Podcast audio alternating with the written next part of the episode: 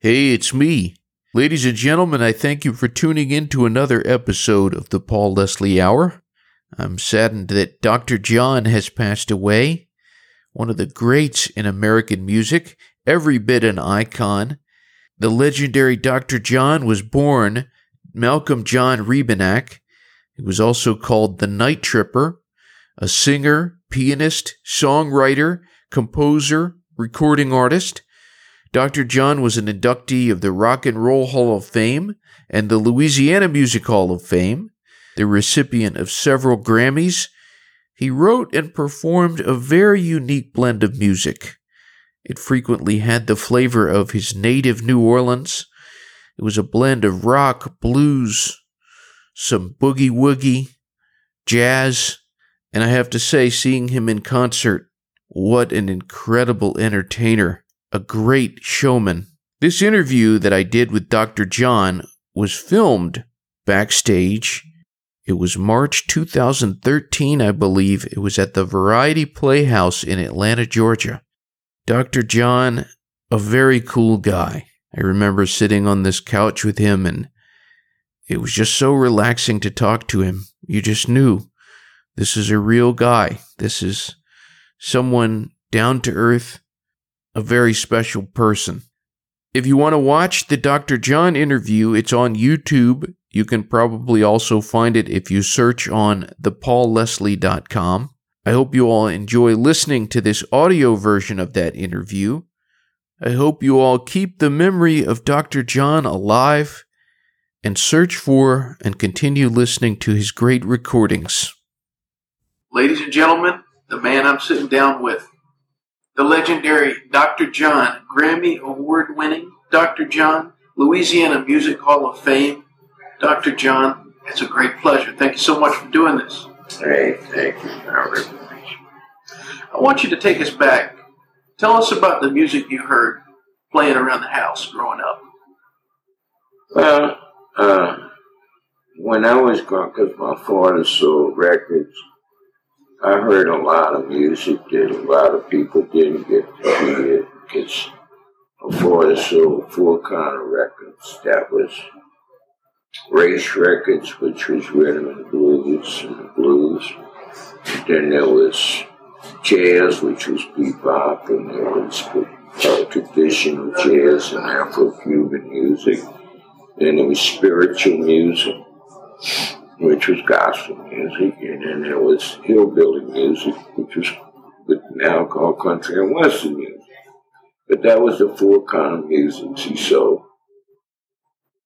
And uh, I just was attracted to a lot of, like, basically, uh, uh, I wasn't as crazy about the country and western or the hillbilly as they called it then, as there was about then. But I loved. Uh, I remember I loved Big Joe Turner and a lot of them kind of people. This was like in the forties, and it was like uh, when Big Joe Turner made Piney Brown, it just made me want to play music. And even though I heard this guy down at the corner joint from, from where I lived at, uh, a Polish boy, and he was, his name was Woo Woo. And he was playing piano in F sharp, and I never get to do that. so I just went on and started guitar. And I was blessed to have great guitar teachers, A.J. Gorman, and I had a, a guy named Papoose who played with Dave Bartholomew and Fats Domino Bain, and then I had a guy named Roy Montrell. And uh, Roy turned me on to all kind of music I'd never heard before, like flamenco music and a lot of uh, jazz guitar players. And it was like he was really took me all over the place with hearing music. It had a big effect on me. I wanted to ask you, you just mentioned uh, a second ago about Fats Domino. Tell us about his influence on you and his importance, just in general, to American music. It's funny, but uh, you know, uh, Antoine was never as big in New Orleans as Smiley Lewis was. In the city of New Orleans, he wasn't a big. I mean, maybe later he got bigger, but it early on. But uh, uh, Smiley Lewis was really bigger. And it was weird, you know, because uh, people outside New Orleans always looked at Antoine being like a big star. But in his own hometown, it, it, at least early on, he, he wasn't considered as big as Smiley. But uh, Dave Bartholomew produced them both and did a great job with both of them. And they both made great records. But uh, Antoine, that first record he had, The Fat Man, which was a, a, a twisted out version on the Junker's Blues, but it was a great record. And he made it into his own story. And I thought it was kind of cool. And, but it was a, came out of a champion Jack Dupree song, who was also familiar with Night in New Orleans. I love cats like that, you know. Mm. There, there have been so many artists that you recorded with or performed with. Everybody from, uh, you know, the Black Keys band member, Harry Connick Jr. When you recorded that, uh, you know what it means to miss New Orleans. Can you think of an artist that's been the most fun for you to work with? Well, I liked uh, some of the stuff I, I, I did with Aretha. I liked some of the stuff I did with Dolly Parton. Liked some stuff I there were all kind of different artists. It, and, uh, you know, but I just, I love playing music. And I, and I used to I, I used to love like my old partner Hugh McCracken just passed away yesterday. And he he used to get me on sessions and with like uh, uh, trying to with Donny Hathaway and uh, what was it girl he used to make duets with? Uh, Talking about Roberta Flack. Yeah, Roberta yeah. and Donny and Hugh McCracken sent me on some sessions with them. And uh, to go play with Cornell Dupree, who was in like studio guitar player plus and all. And but it was a good time, you know. And I always remember one session because Roberta was getting some kind of clothes for a birthday party or something, and she, she looked like she had a a, a, a, a, birthday present on her head. And I was trying not to laugh, and, and Cornell Dupree is telling me all this stuff to make me laugh. Just uh, blew the whole field. But that's what we all did for fun back in the days, you know but it was all good stuff, you know. But I, I had a lot of fun doing all, every one of them sessions I used to do. You know, uh, I, I love doing sessions in California with Larry Williams and with with uh, uh, Johnny Guitar Watson and just uh, René Hall. I mean, Renee was a ball when I, I was in California because he was like Man, not only did he arrange change is gonna come for Sam Cooke, but he did a lot of other great records. And uh, he was just a special guy, and he happened to be from Thibodaux, Louisiana, but he was like part of things that when I got to California, like Earl Palmer was out there, and Johnson and his brother Ray Johnson who wrote tons of early uh, doo-wop records. And uh, these guys, like players, used to be on all of the Henry Mancini movies, and Earl Palmer would be playing drums on it.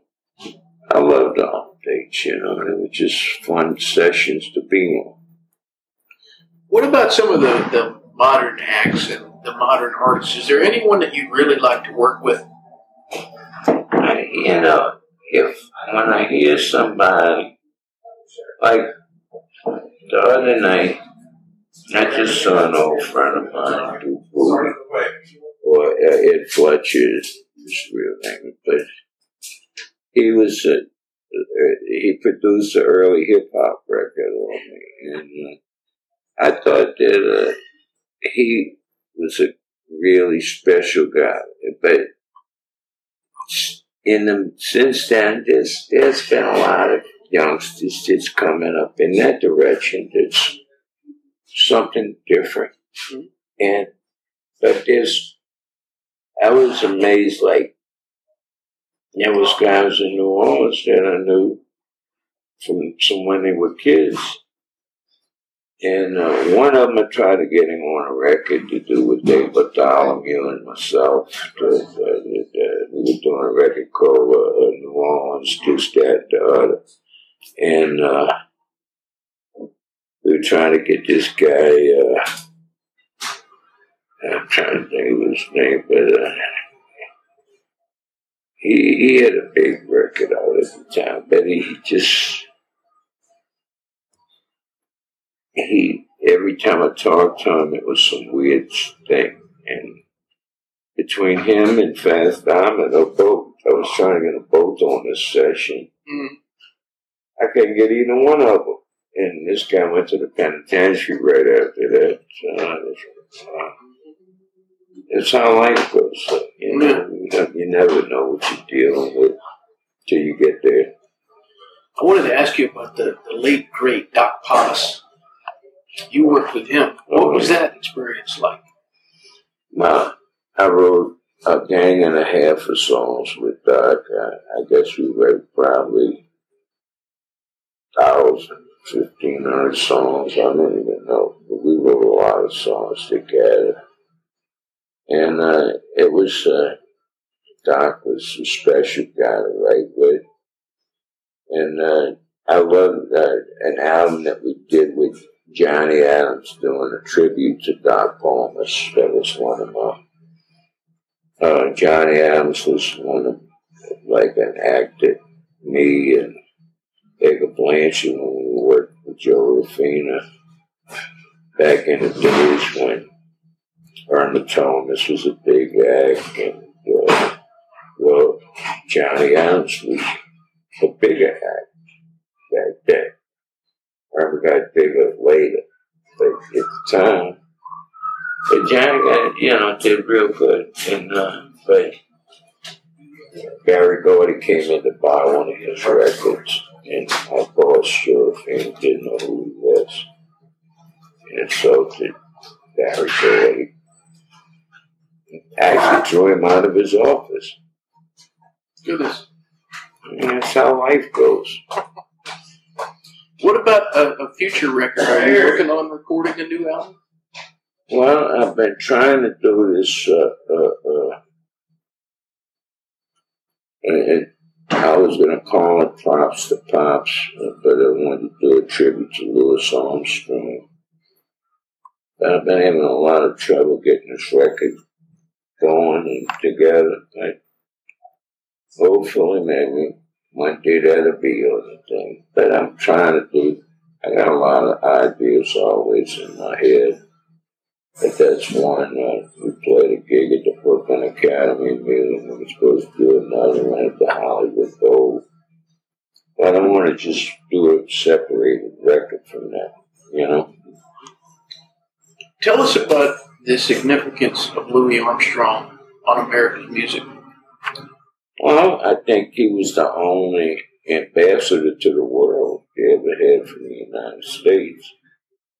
And uh, when I signed up with Joe Glaser in 1967, saying he had beaten Kingston already, that uh, we both had a, a, a good connection. That, uh, uh and, and, and I wish I had listened to Joe Glaser. I'd probably be scoring movies and doing and making commercials more than I ever did. But uh, he was into all of that. And, Yeah. uh, and I missed my shot at it big time. But hopefully maybe I get another shot at it somewhere. I wanted to ask you about Sarah Morrow, the musical director for your band. How did you come to meet her? Well, actually, she was going to score a movie that I had wrote some songs in, and it was after Katrina. But it was like a little movie that they were going to show, and it was called Napoleonic, about, about Louisiana. It's Napoleonic Code of Justice. And uh,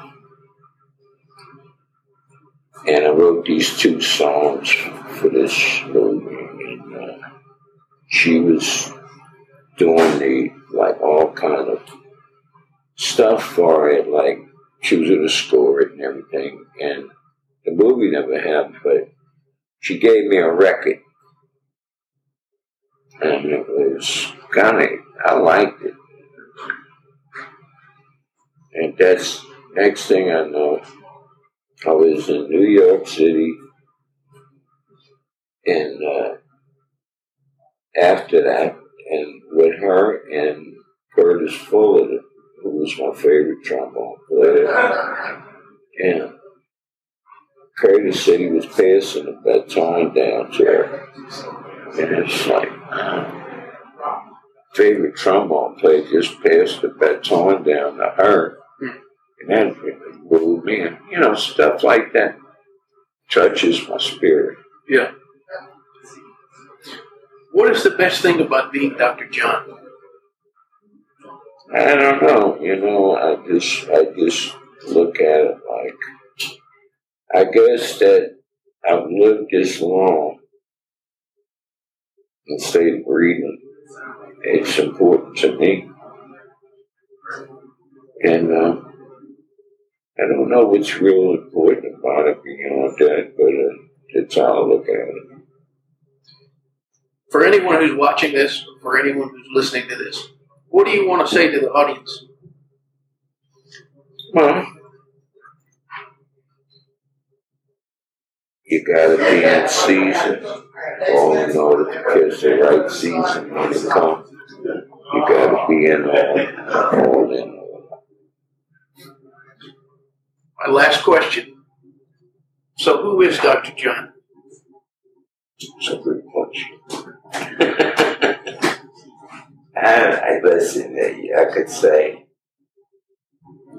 a lot of things, but uh, I would say this means rapping that alias Dr. John, whatever way you want to take it. That's who my middle name, Alpha John, Michael Pro Rapping. What does that all mean? That's my name. But my second name is John. Synonymous with a good time.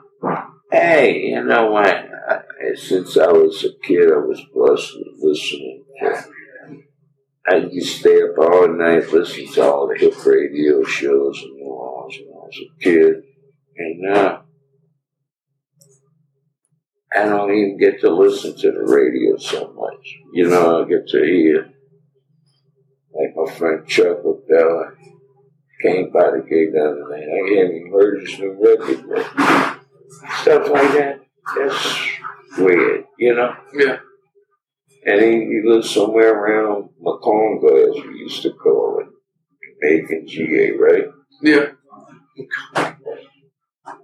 That's what we used to call it.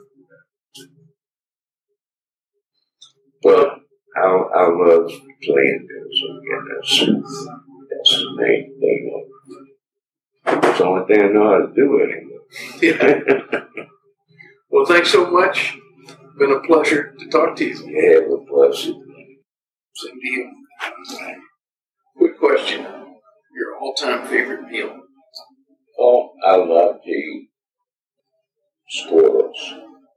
I love squirrel brains. is a delicacy to me. I love to eat squirrels.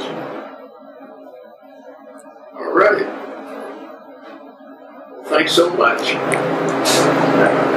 Boo bop boo bop shy. Gina petita la kasika babu to get gone. Con diggy bata kuligi. Ay yeah, nakashi da boy, suddenly walk the cheek along. Take on some cap top to leave a dika party chichi goodbye.